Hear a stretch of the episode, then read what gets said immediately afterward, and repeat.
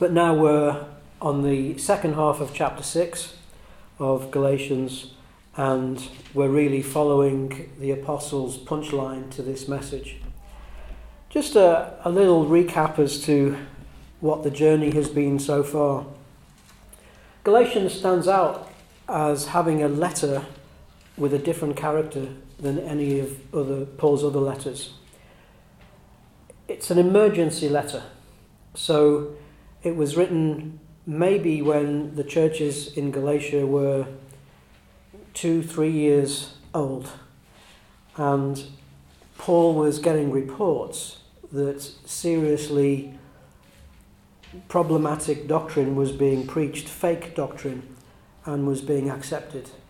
And so you have the sense that he, with a lot of frustration and passion, he gets down and writes this letter, and there's no airs and graces, straight to the point, and he's pretty brutal in his language, which is quite extreme compared to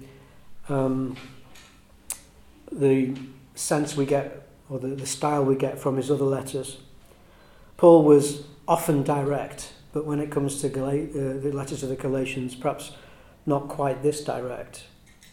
He was addressing the problem of false teaching that was being preached by a group called the Judaizers, and it seems that they were preaching some kind of strange blend of Jewish tradition coupled with faith in Christ. And the frustration that you can feel in Paul's letter is that the Galatians had swallowed this without really realizing its implications. Somehow there was this aspiration to cling to the practice of circumcision, and I think it was Ian in one of his ministries was reflecting on what it must have been like to be a brother where this was being preached.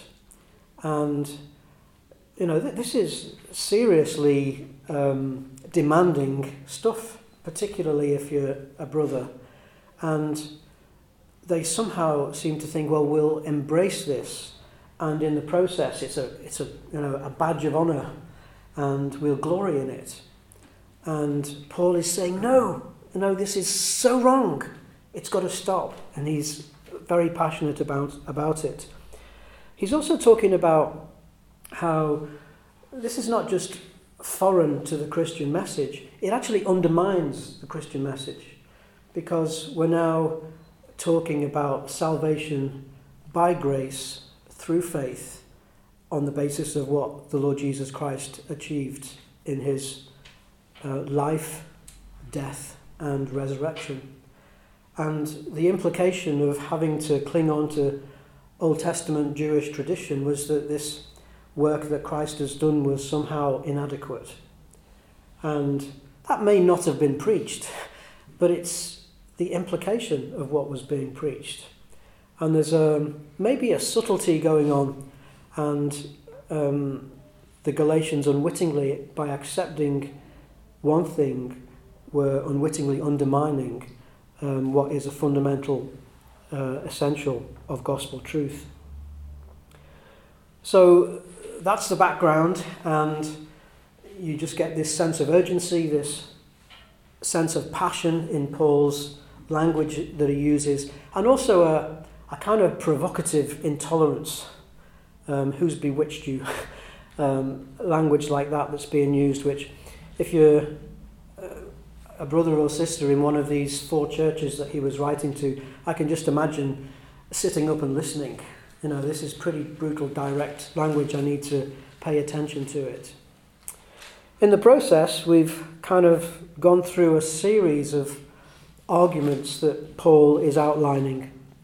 And the first, I've made a note of, 9 or 10 of them. The first is the reality of the only true gospel. And this is what the Galatians, what he preached to the Galatians and what they accepted. And he kind of goes back to the beginning and talks about the reality of the only true gospel. He feels compelled to talk about his own credentials as an apostle. And, these Judaizers perhaps were convincing They had a convincing argument, and they were eloquent. And you know, who was Paul to come and counter what was being said? So there's an element of him laying down his credentials as an apostle and making the statement that he also was accepted by the other apostles, because he was an apostle with a different context. He wasn't one of the 12 with the Lord face to face. So he had to work hard to demonstrate to the other apostles that his calling was genuine and that he had indeed had his own first-hand encounters with the risen Lord Jesus Christ. And therefore, laying down his credentials as an apostle, making it clear that he'd been accepted by the other apostles, he is therefore stating the authority and the integrity of his message. Very key in the letter. It's a letter that's full of doctrine, essentially, because that's what he was writing the letter to address. So laying down the basis of salvation by faith, and even going back to Old Testament Abraham's story, where faith was credited to him as righteousness. So this is in his argument to demonstrate that salvation is only by faith and not through any adherence to the law. He describes the law as a curse, and the redemption that is the Christian message is redemption from the curse of the law.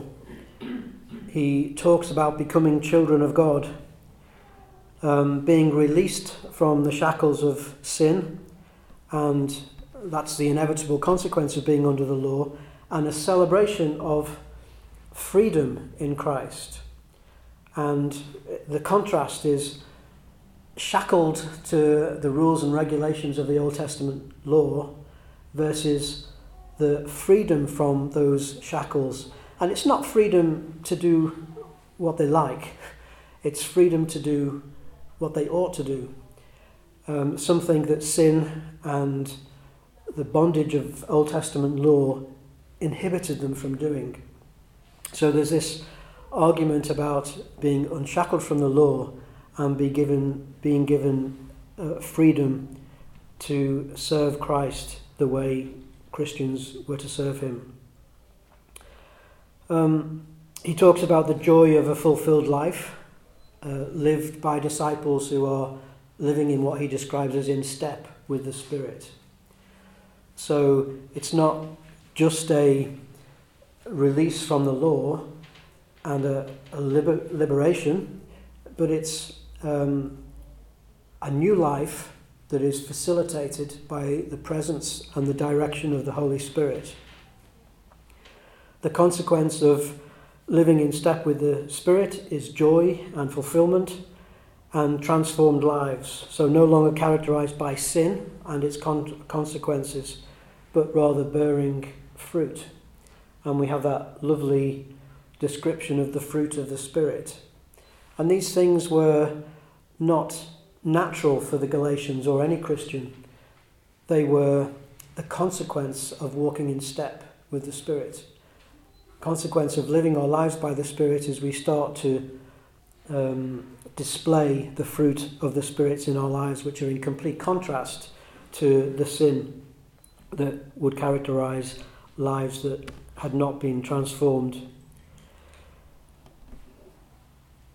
In the previous section, so the end of chapter 5 and the first half of chapter 6, which David dealt with last week,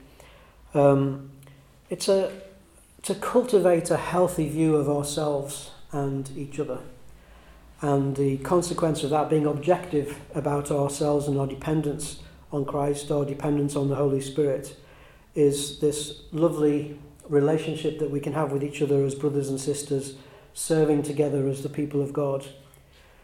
So it's a wonderful sequence of arguments that stems from Paul pointing out how outrageous their acceptance of this false teaching from the Judaizers, emerging from that is this systematic teaching that brings them to the point of brothers and sisters serving together in Christ with a freedom from the law and all that implies.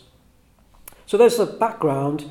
Let's go to Galatians 6, and we're going from 11 to 18. And it's really Paul's concluding remarks. He says, verse 11, "See what large letters I use as I write to you in my own hand. Those who want to make a good impression outwardly are trying to compel you to be circumcised. The only reason they do this is to avoid being persecuted for the cross of Christ. Not even those who are circumcised obey the law, yet they want to be circumcised that they may boast about your flesh. May I never boast except in the cross of our Lord Jesus Christ, through which the world has been crucified to me and I to the world. Neither circumcision nor uncircumcision means anything. What counts is a new creation. Peace and mercy to all who follow this rule, even to the Israel of God. Finally, let no one cause me trouble, for I bear on my body the marks of Jesus. The grace of our Lord Jesus Christ be with your spirit, brothers. Amen."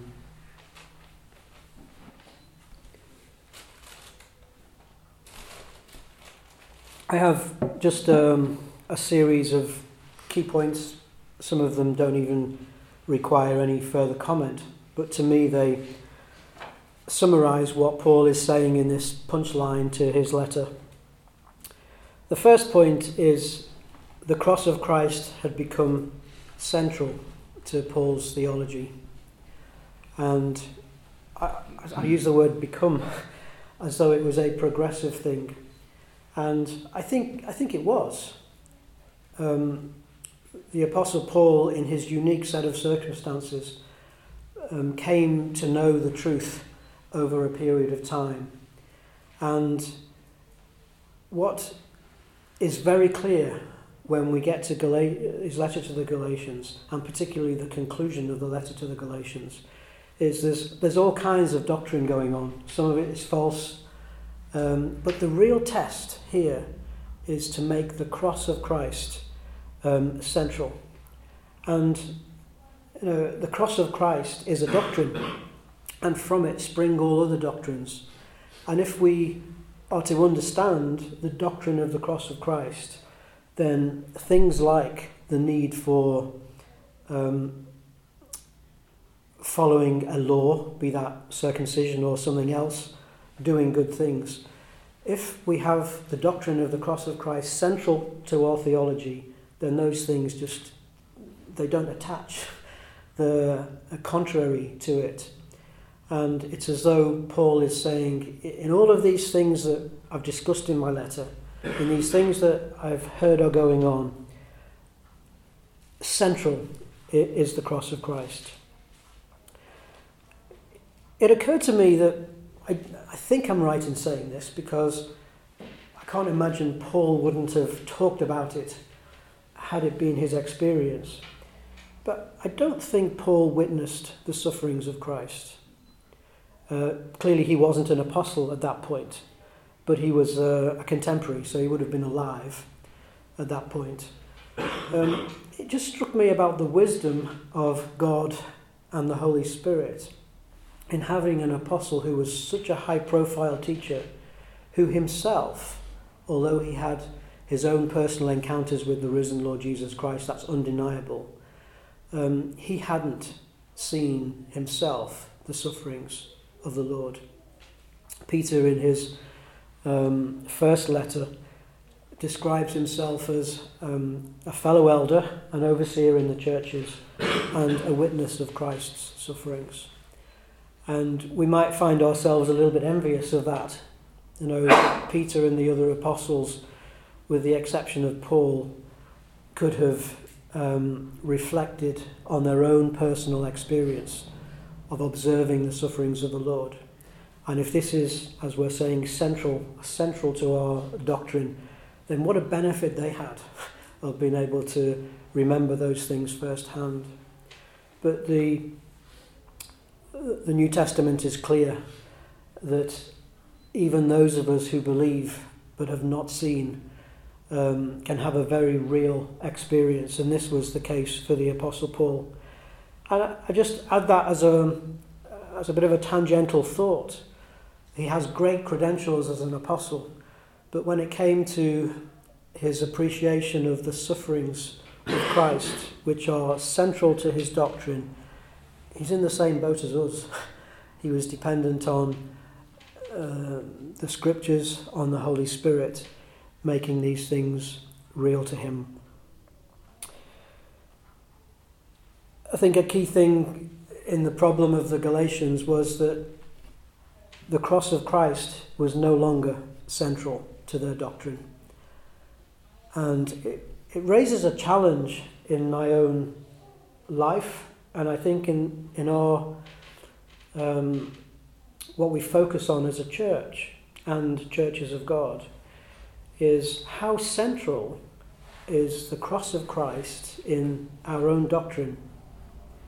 And often we might pick doctrine, and this is good because it's how we learn, but we might pick a doctrine that is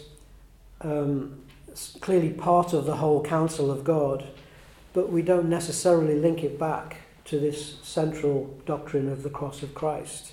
And it's a dangerous thing because we can get consumed by truths and somehow disconnect them from this core teaching, which is Christ and his sufferings.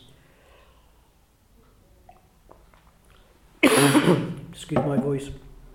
And that's the problem that the Galatians had got into. They were entertaining other things and not aligning them with the core truth of the cross of Christ. Had they done so, they would have realised, this is false teaching, and dismissed it.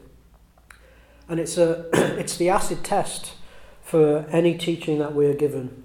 How does it align and integrate to the central truth of the cross of Christ?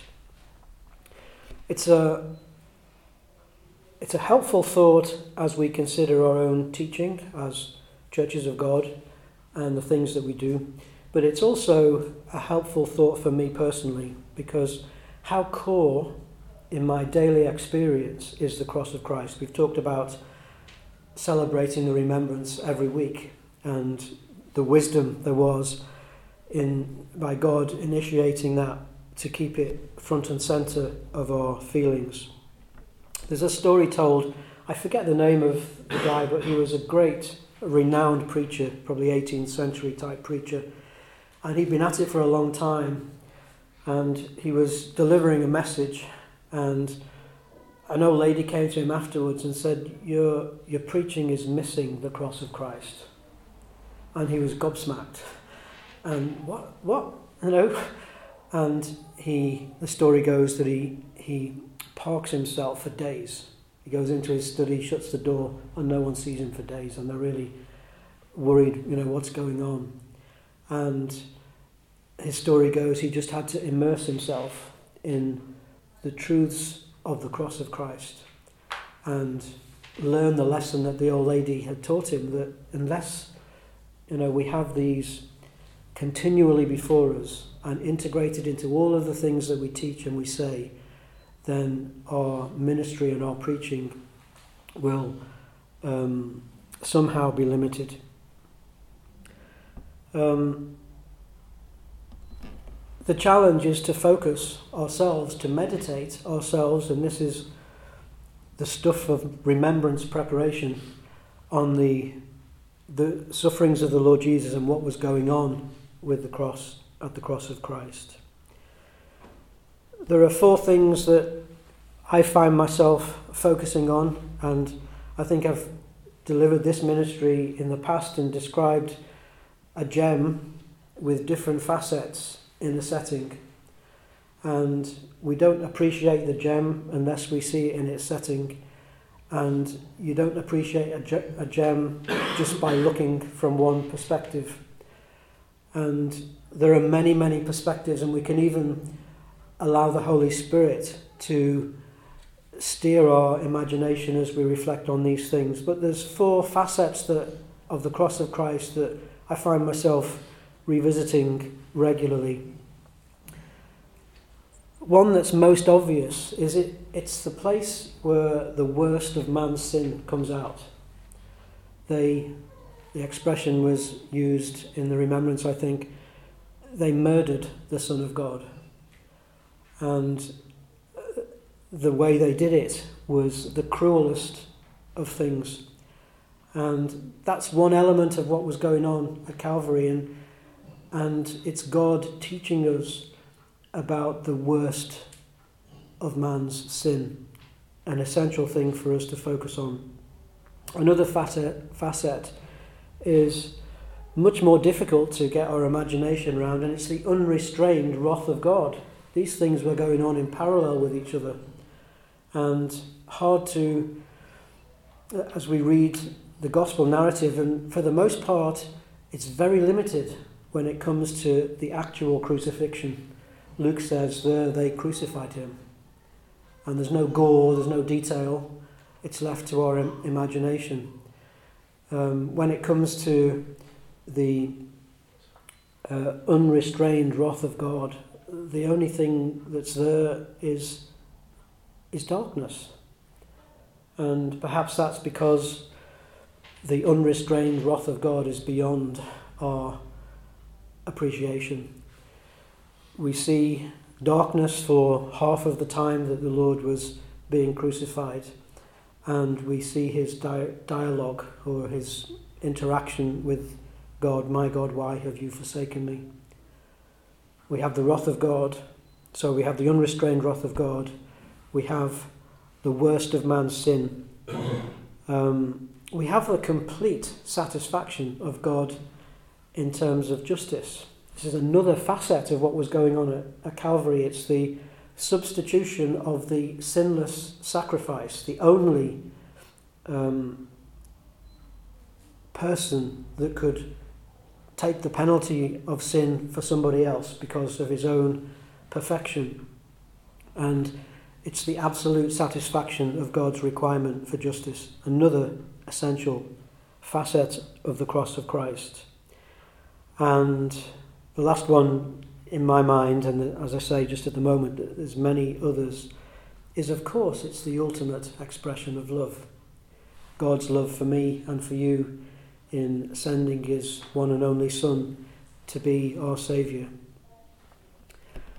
As we read through Paul's writings, one of our studies in Burma this time was Philippians, and you get a sense that Paul is continuously revisiting the appreciation he has for the Lord. In Philippians 2, we've got that very well-known, beautiful statement about the attitude of the Lord and his humility.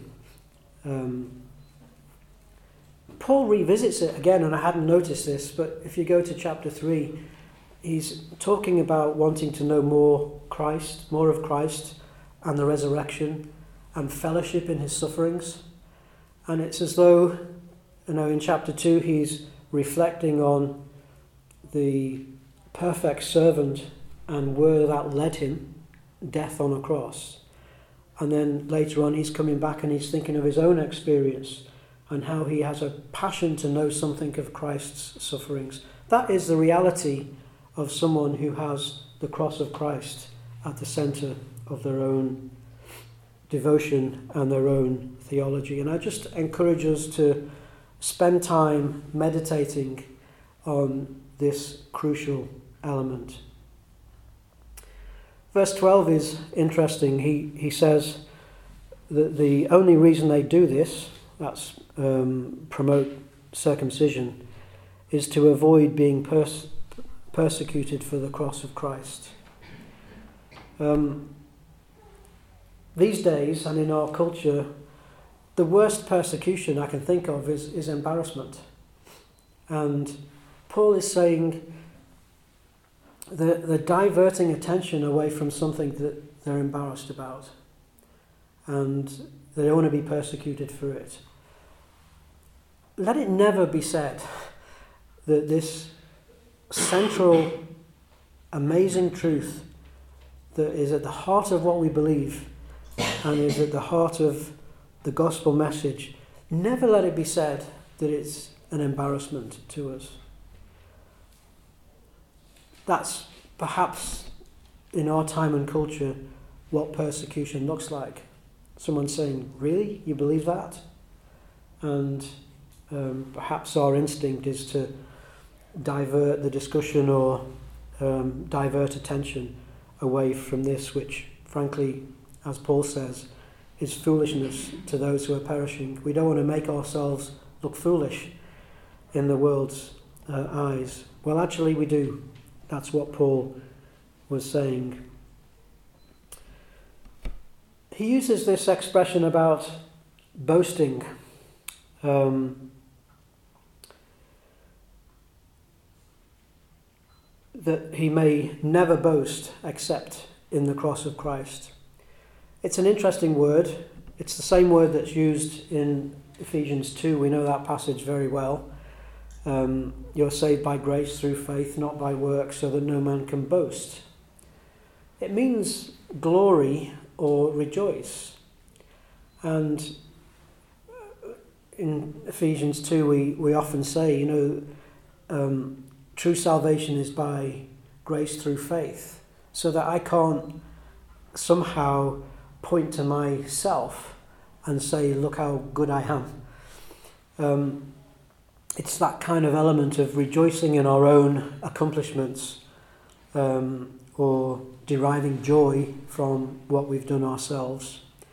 And Paul is saying, if I'm going to boast, if I'm going to have rejoicing in my heart, if I'm going to demonstrate joy, then may it only be in the cross of Christ.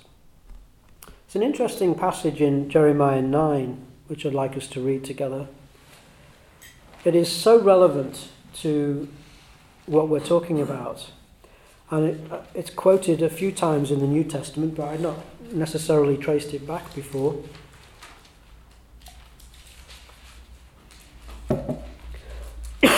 Jeremiah 9:23-26. This is what the Lord says: Let not the wise man boast of his wisdom, or the strong man boast of his strength, or the rich man boast of his riches. But let him who boasts boast about this, that he understands and knows me, that I am the Lord who exercises kindness, justice, and righteousness on earth, for in all these I delight, declares the Lord. The days are coming, declares the Lord, when I will punish all who are circumcised only in the flesh: Egypt, Judah, Edom, Ammon, Moab, and all who live in the desert in distant places. For all these nations are really uncircumcised, and even the whole house of Israel is uncircumcised in heart. So even in Jeremiah's day, there is a qualification about circumcision.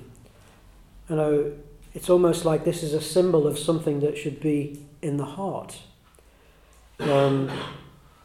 And what Jeremiah is saying, linking to Paul's references on a couple of occasions to boasting, is that the thing that we should be glorying in or rejoicing in is this: that we understand and know God, that He is the Lord who exercises kindness, justice, and righteousness on earth, for in these I delight, declares the Lord. It's as though circumcision and adherence to the law is not what God delights in. What God delights in is our appreciation of Him. And of course, in this day of grace, it's our appreciation of Him through His Son, the Lord Jesus Christ. So the challenge to my heart is, do I boast? And the instruction is not to boast, is not to boast. I would argue that Paul's saying boasting is a good thing. But there's only one reason to boast, and that is in the cross of Christ.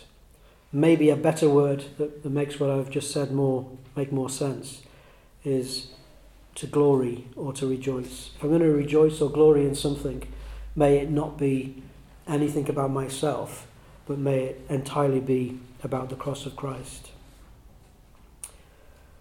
Coming to a conclusion, what is the impact of Paul's letter? We were saying that it's a letter to a fledgling group of churches, so only 2 or 3 years in existence at the time it was written. We do have another letter which was written to the Galatians, and that's 1 Peter. Also 2 Peter, you get a reference in 2 Peter that he refers to as first letter to them. So I think it's fairly safe to say that 1 and 2 Peter were written to the same group, which was a bigger group, but included the churches in Galatia. Again, 1 and 2 Peter are full of rich doctrine, but I don't see the direct reference to circumcision happening again. So maybe we can conclude that Paul's letter to the Galatians found its mark, and they received it, they got rid of the false teachers that were going on, that were distracting them, and that they were back on track in terms of making the cross of Christ the central doctrine in what they believed and taught and practiced. And I just take encouragement from that they were not a lost cause, but they responded to the very clear message that Paul was delivering. And it makes me also reflect on the extent to which I embrace the things that we read in this and other letters. Back to Philippians 3, there's an interesting verse, Philippians 3 and 16. Paul's saying to the Philippians, and it's in a passage about spiritual progress and maturity, it says, live up to what you've attained. One of the things that we want to try and achieve by having these systematic ministry sessions on Sunday mornings is to get these truths under our belt so that we can attain them. I got myself into trouble a little bit by making the point while we were away in one of my ministries that spiritual maturity looks like, partially at least, it looks like not asking the same questions over and over again. You know, if you kind of get stuck on a point and you keep bringing the same question over and over again, it's as though we haven't attained that truth and we continue to revisit it and question it. Whereas a mature disciple, we have a question, we get help, you know, in all kinds of different ways, and we get that truth under our belt, and we stop asking questions about it, and we start teaching about it. And I think that's what Paul was encouraging the Philippians to do. And I think we have it in reality in the Galatians. They attained this truth about salvation by grace through faith in the work of the cross of the Lord Jesus alone, not through works or circumcision or anything else. And then they moved on progressively. I'd like to think that, at least to some extent, we've got Galatians under our belt. If someone was to say, so what's the book of Galatians about? We could, because of our systematic teaching, have a good crack at saying, well, here's the theme, this is what it was written for, and here's the consequence. It's hugely beneficial for us to be able to do that in God's Word for all of the books. Would that we could do it for all 66 and be able to say, yes, I've got that message under my belt. I understand it. I accept it. I don't question it anymore because it's clear and I'm moving forward and I can teach it. When it comes to the cross of Christ being central to our lives and our teaching, may we be able to explain that to others, not continually be challenging it, but that we might have attained it and in the process be able to live by it and to teach it ourselves. Shall we pray?